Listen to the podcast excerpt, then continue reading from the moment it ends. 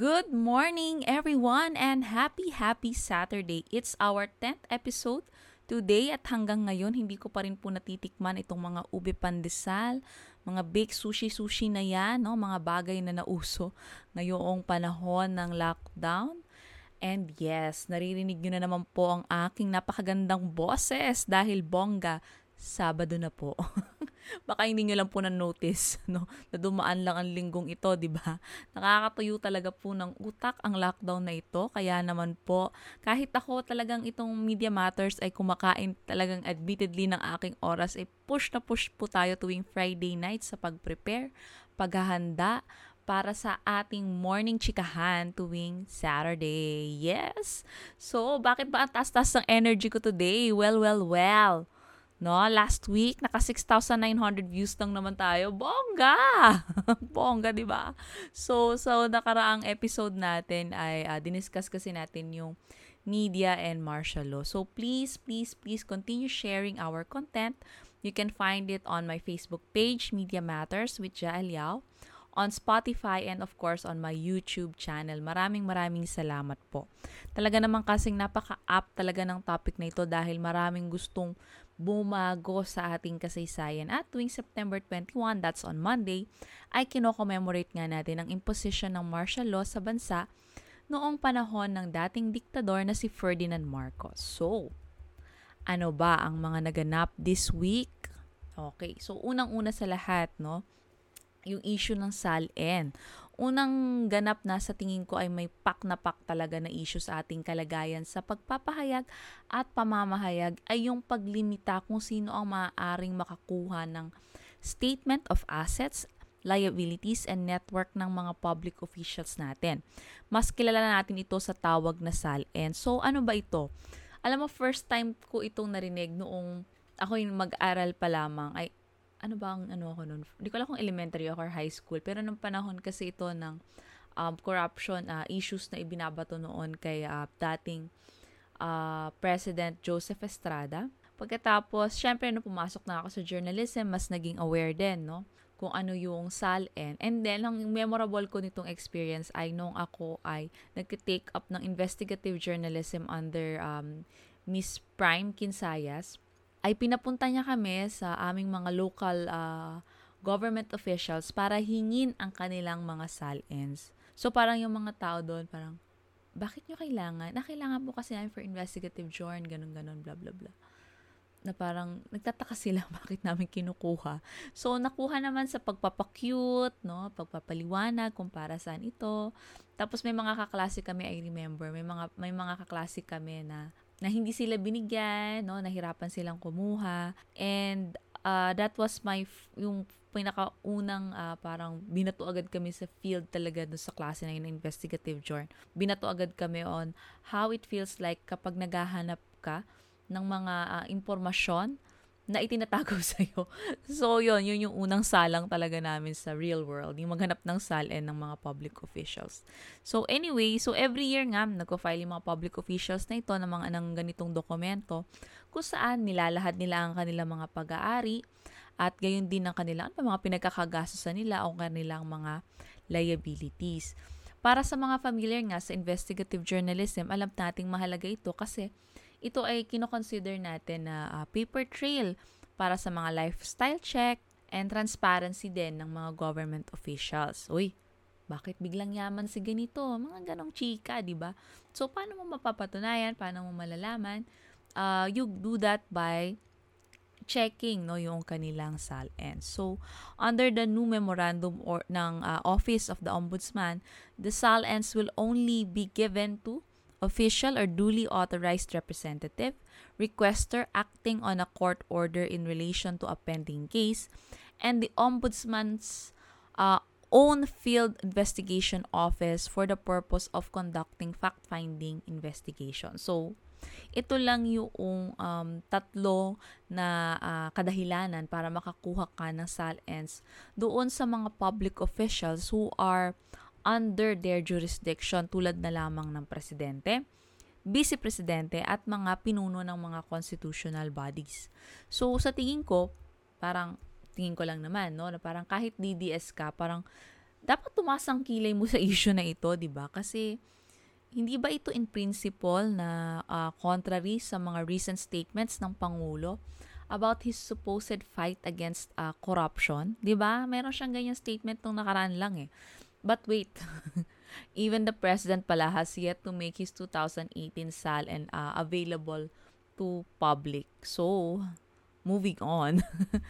uh, punta naman tayo dun sa pangalawang issue din no, na kinaharap ng mga mamamahayag ngayong linggo So, noong nakarang linggo, nagpakalap ng uh, ang ating mga fellow press freedom advocates mula sa Freedom for Media, Freedom for All, kung saan nananawagan sa UNESCO na huwag i-mark as resolved na yung case ng Ampatuan Massacre.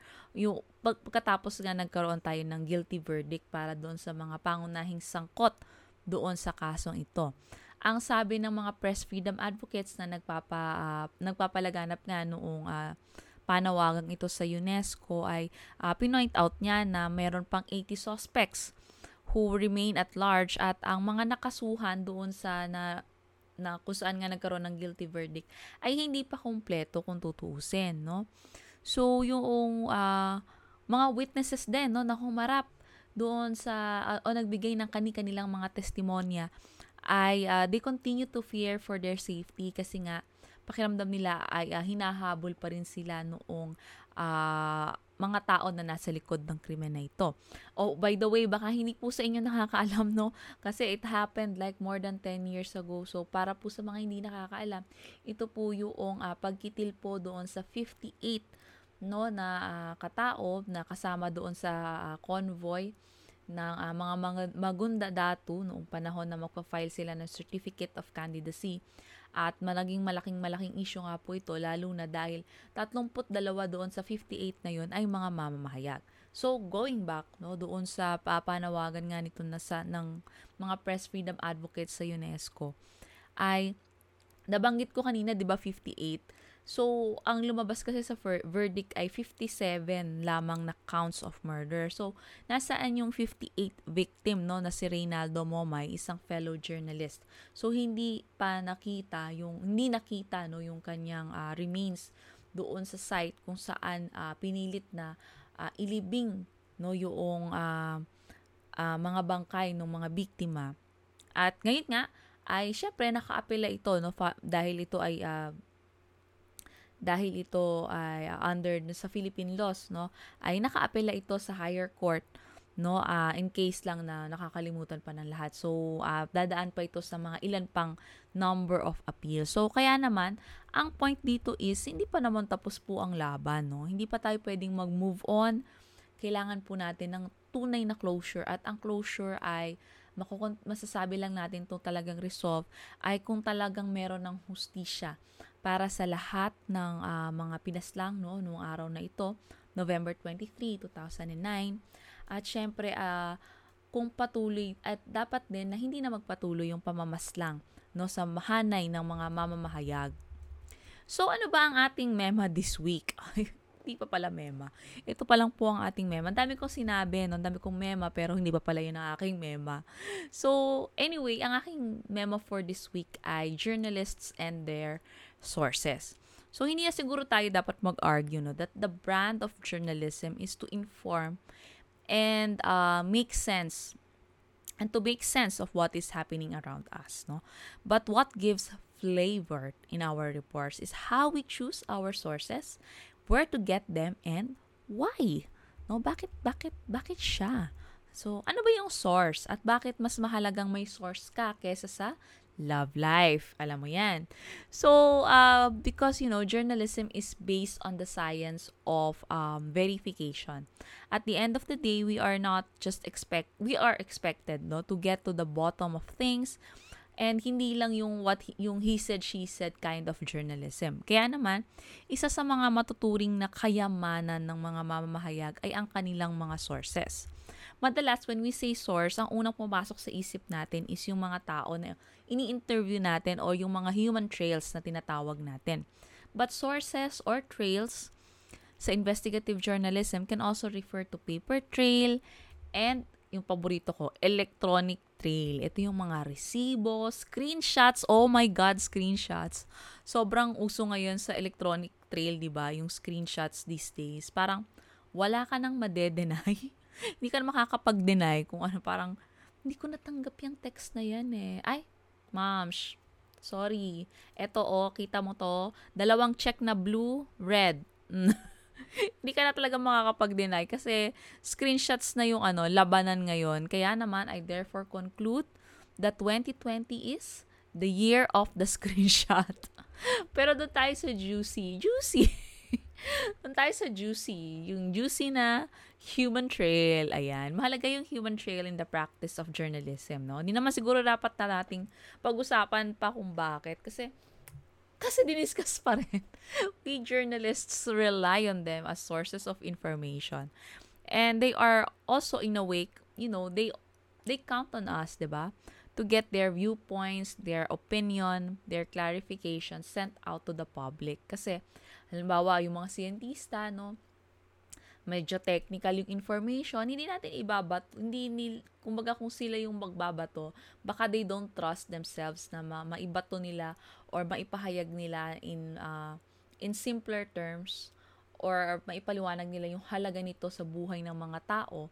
So, they count on us journalists na maging, mas gawing simple itong mga bagay-bagay nito. Lalo na ngayon, no, sa panahon ng pandemya na yung impormasyon talaga ay napakahalaga. So, kaya naman, allow me to dissect.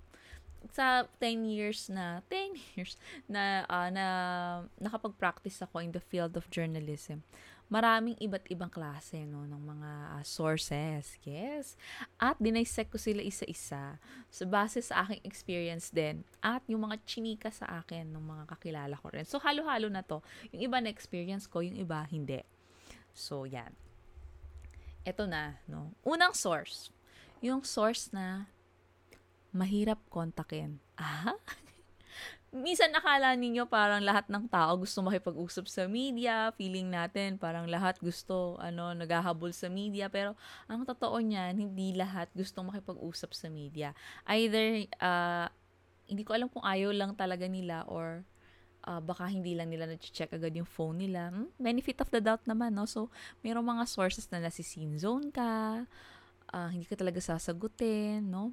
Ang masakit niyan, yung ang daming post sa social media. Tapos, pag humingi ka na ng clarification para sa istorya mo, wala Walang reply. Ayun nga, sin zone ka. So, ayan. So, kung merong mga sources na mahi- medyo mahirap kontakin, meron namang sources na kung maka-offer ng sarili nila ay kala mo sila'y biyaya mula sa may kapal. Ito. Wala pa ako naging ganitong source. In fairness sa akin, parang iniisip ko nga rin kanina habang pinaprepare ko yung aking uh, script for today, meron na ba ako na-experience na ganun source? Parang wala pa.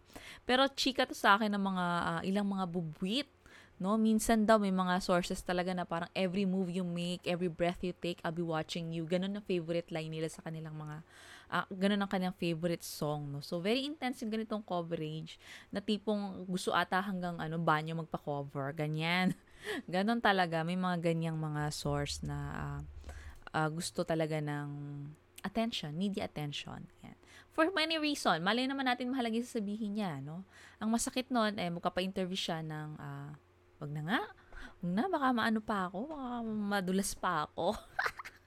kung sino siya. Okay. Kaya wag siyang magtataka kung may mga nagli-leave group ta doon sa mga group niya. Ay, naku, nasabi. Oh my God. Baka i-check niya bigla yung kanyang Viber group o kaya kanyang Facebook group. May nag, ano na ba? meron na bang nag-leave group. Ayan. So, yan. So, very intense yung coverage na ito. So, meron din namang sources na wala kang ligtas.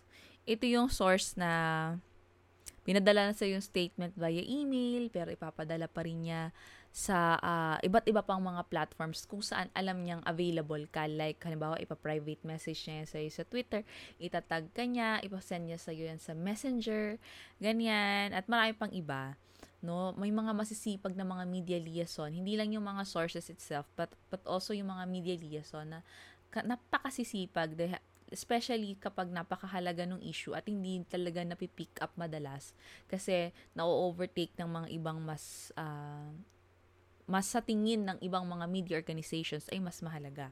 So, yun. So, talaga may mga masisipag na lahat ng platforms na makikita mo. May mga Facebook groups din sila, no? May mga may mga paganon nga na ano. Pero hindi siya kasing exaggerated ni number two. At saka si number two, mas sarili kasi niya yung binibenta niya. Alam mo yun, yung parang it's, it's all about me, yung ganon. So si number three, um, bibo siyang number two, pero it's not all about me. It's about the issue. Kaya kailangan kitang katukin. Kailangan kitang, I have to make sure na nabasa mo to. Yan. At, extremes, no? Parang, kasi number four ko is, yung source na, paasa ito yung nagbigay sa'yo ng information na exciting. Sobrang exciting. Yung news peg na patok, mainit-init. At higit sa lahat, alam mong of public interest. Hindi lang ito chismis, hindi lang ito love life ni ganito, live life, love life ni ganyan, no? Tapos, biglang hindi ka na niya babalikan. Biglang scene zone na. Biglang wala nang reply. Sakit, ma'am. So, may mga pagkakataon din na may mga ipapangako sa yung mga files, no? Tapos hindi na nila naipadala forever. Parang forever na lang siyang up there.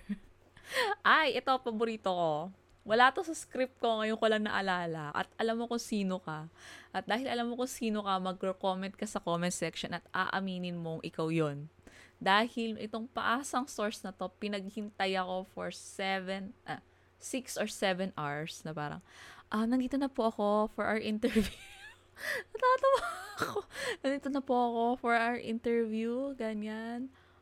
Uh, tapos biglang ano, uh, ah, okay, on the way na ako. Ah, sige po, naghihintay na po ako dito. Nandito lang po ako sa kabilang office, chumichika lang po ako. Tapos kumain na ako ng lunch. Nakaidlip na nga ata ako sa sofa ng kabilang office. Ganyan, kakahintay. Saan ho ba kayo manggagaling? Ah, manggagaling ako ng Pangasinan. Pangasinan o Nueva Ecija. Nueva Ecija yata. Ah, Sir, uh, anong oras po kayo darating? 7 hours na po ako naghihintay. Tapos after 7 hours, um, nag-interview lang ata kami ng mga 30 minutes. In fairness, marami naman ako nakuha sa kanyang information. At uh, worth it naman na aking paghihintay sa kanya. But still, no, 7 hours. Alam mo yan kung sino ka. Friend pa rin kita sa Facebook. Muntik na kitang yan, friend. so, minsan naman, no, sila rin yung source number one, yung kaninang source na dis- dinescribe ko, yung mahirap makontak. Tapos, nung sumagot, sabi niya, babalikan ka niya. Pero hindi na siya bumalik, guys. Sumama na siya sa iba. hindi na, hindi ka na niya talaga binalikan for ano, talagang ano, oh, sige, follow up mo ako tungkol dito, tapos wala na. Okay? So ito, meron ding kakambal yung source number 2, no. Kung naalala niyo yung ano, yung ma, yung tingin niya God's gift to ano siya, to everyone. so, uh, meron din tong kakambal. Ito yung source na mapaningil, no? So, sabi ko nga, kakambal siya ni source number 2. Uy, bakit hindi mo naman ako kinover? Sis, may similar statement din akong ganyan, pero bakit hindi mo naman sinama dyan?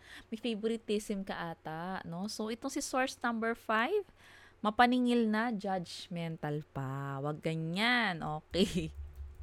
Ito, medyo serious, no? Meron ding source na manyak. Mm-mm. Seryoso to. So, madalas biktima dito yung mga bag, baguhang uh, mga babaeng journalists. No? So, pinagtitripan nila, tutuksuhin, irereto, hanapin, sino ba single dito? Mga ganun-ganon, no? I-add ka sa Facebook, pa-comment-comment, tapos pag in-person pa, may mga uncalled for nga na mga comments, o kaya may mga papuri that makes uh, women feel uncomfortable, no? Kahit ako naging biktima pala ako dito ha, may I just share, no? Dahil nandyan na rin naman tayo. May one time na may isang source nakipagkamay sa akin, no? Sasabi sa akin, Hello, uh, ako po si ganito. Ako po si Janice from Bulatlat. Tapos, ah, Bulatlat, no? Tapos with matching extra pisil sa pag-shake hands. Sabi niya, sabi niya, ah, Bulatlat. Parang ako, ew! alisin mo yung kamay mo sa akin. Ganon. So, may mga, meron din ako isang traumatic experience na tinetext ako ng uh, matindi, mga, mga di akmang mensahe. mga manyak super na mala stalker yung dating. Nagkaroon din ako ng ganong experience. At syempre, yung isang high profile case, no, na pangmamanyak sa akin na hanapin nyo na lang po sa bulatlat. Ah, itago na lang po natin sa taong to, sometime 2013 or 14. So, in any case, back off mga maniacs. Alright? Hindi tayo payag sa ganyan. Lavern. At kung meron po kayong mga ganyang experience, pwede nyo pong kontakin nga pala ang International Association of Women and Television Philippine Chapter. Pwede po kayo magsumbong, no? Ayan. So, ayun na nga. So, number seven, going back sa aking list, nakalimutan na. Chumika na. Actually, mag-aalat ako ng, ano, ng isang episode on that. May iimbitahin ako na magkikwento sa atin ng mga napag-alaman niya tungkol dyan. Pero, yun na muna. So, number seven, yung, uh, kung ano, meron ding mga sources na, ano, pa-momshi and pa-popshi yung effect, no? yung ganun yung mga datingan, yung parang lolo't lola mo yung arrive nila sa'yo, very gentle, na iha, oh, ganito, ganyan, bla bla bla, oh, upo ka muna dito, hintayin mo ako ha.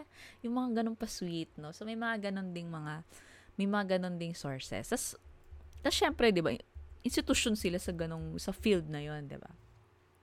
Ito isa sa mga paborito ko yung source na prepared sa datos, no? Ito, love na love ko yung mga ganitong sources. As a journalist kasi, ramdam na ramdam ko kapag yung kausap ko went out of his or her way to prepare also for the interview. Kasi ako, as a journalist, naghanda ako. Nag-research ako uh, para mapa- makapag-prepare ng questions na hindi na yung ano-ano-ano, kundi mas mga mas mag, mga questions na gusto mo na talagang alamin, no? Ano yung mga dahilan. Hindi na yung nag inquire ka pa. So, uh, nakaka-touch kapag may mga sources mo, alam mong naghanda din na prepared sila sa datos, alam nila yung mga pangalan. In fact, bonus pa pagka nasa email na nila yung ano, yung hinahanap mong files, tapos ipapadala na nila sa'yo sa gitna ng interview. Uy, wait lang, padala ko na sa'yo bago ko makalimutan kasi pag bumalik na ako sa real world, wala na, makakalimutan ko na to, 'di ba? Mga ganon. So, or right after the interview, papadala talaga nila agad sa'yo yung kailangan mong file. So, love na love ko yung mga ganitong uh, sources na may appreciation sa datos, no? Thank you very much. At meron ding source na magaling mag-explain. Yes, yan. Gusto gusto ko yung mga magagaling mag-explain. Like, halimbawa si ano, si Sunny Africa of Ibon Ibon Foundation. Lagi ko sa kanya sinasabi na nahangang-hanga ako sa kanya pagdating sa pag-explain no, ng mga bagay-bagay. Benta sa akin palagi yung mga jokes niya. Hindi ko alam kung bakit. So, yung parang kahit gaano ka-technical, maiintindihan mo. Like, for example, may one time na, na napakinggan ko siyang mag-explain tungkol sa US housing bubble na parang ako, ah, ganun pala yun. Shucks, ganun pala yun. Tapos pag alis niya, ano nga yun? ano nga yung sinabi niya? Nakalimutan ko na kung sinabi niya. Yung parang habang pinapaliwanag niya, ang daling, pali, ang daling intindihin. Tapos pagkatapos, hindi mo na, hindi mo na, parang, paano nga niya in-explain yun? Parang ang dali niya nung pinaliwanag niya. And ako naniniwala ko palagi that if your source can simplify things for you, it means he or she knows what it's all about. ba diba? Parang, ano, ganun. Parang hindi ka niya ini-intimidate. No? So, yun. So, believe ako sa mga ganong source. Pero, mas believe ako sa pang, pang sampung source na ito. Yung source na consistent. And I think as a journalist, ito yung pinakamahalaga sa akin kapag pumipili ako ng i-interviewin ng mga tao. No? Gusto ko yung mga consistent. Yung, minsan nga ano eh, parang madalas sasabihin, ba yan? Mga aktivistang yan naman, wala nang magaling sa kanila, lahat na lang kaaway. Kahit sinong umaupo, kaaway, ganun, di ba? Pero when you look at it, di ba? Hindi ba nagiging consistent lamang sila? Kasi, halimbawa, kung advocate sila ng, kunwari, for public spending on health, and they will do it regardless kung sino yung nakaupo. ba diba? Hindi ba mas off na dahil, uy, friends kasi kami eh, so hindi na lang ako muna magsasalita. Friends kasi kami eh, so hindi na lang muna ako mag-iingay. ba diba? So, para sa akin, mas, um, mas, wag mas consistent ka sa issues no mas kabilib-bilib para sa akin. O kaya dati eh may pagkapaha human rights human rights ka tapos ngayon human wear ka na di ba? Wala na hindi na cannot be found cannot be reached. Nasa nasang ka na? So yun. So ito mga to no iba't ibang sources iba't iba yung ugali at iba't iba rin yung pakikisama na kailangan na i-effort mo bilang isang mamamahayag. Sabi nga nila, kailangan inaalagaan din yung ating mga sources. No? Kasi nga, hindi yung parang tatawag ka, parang lakas maka user-friendly. Uy, kailangan ko ng ganito, tapos wala na. Bye.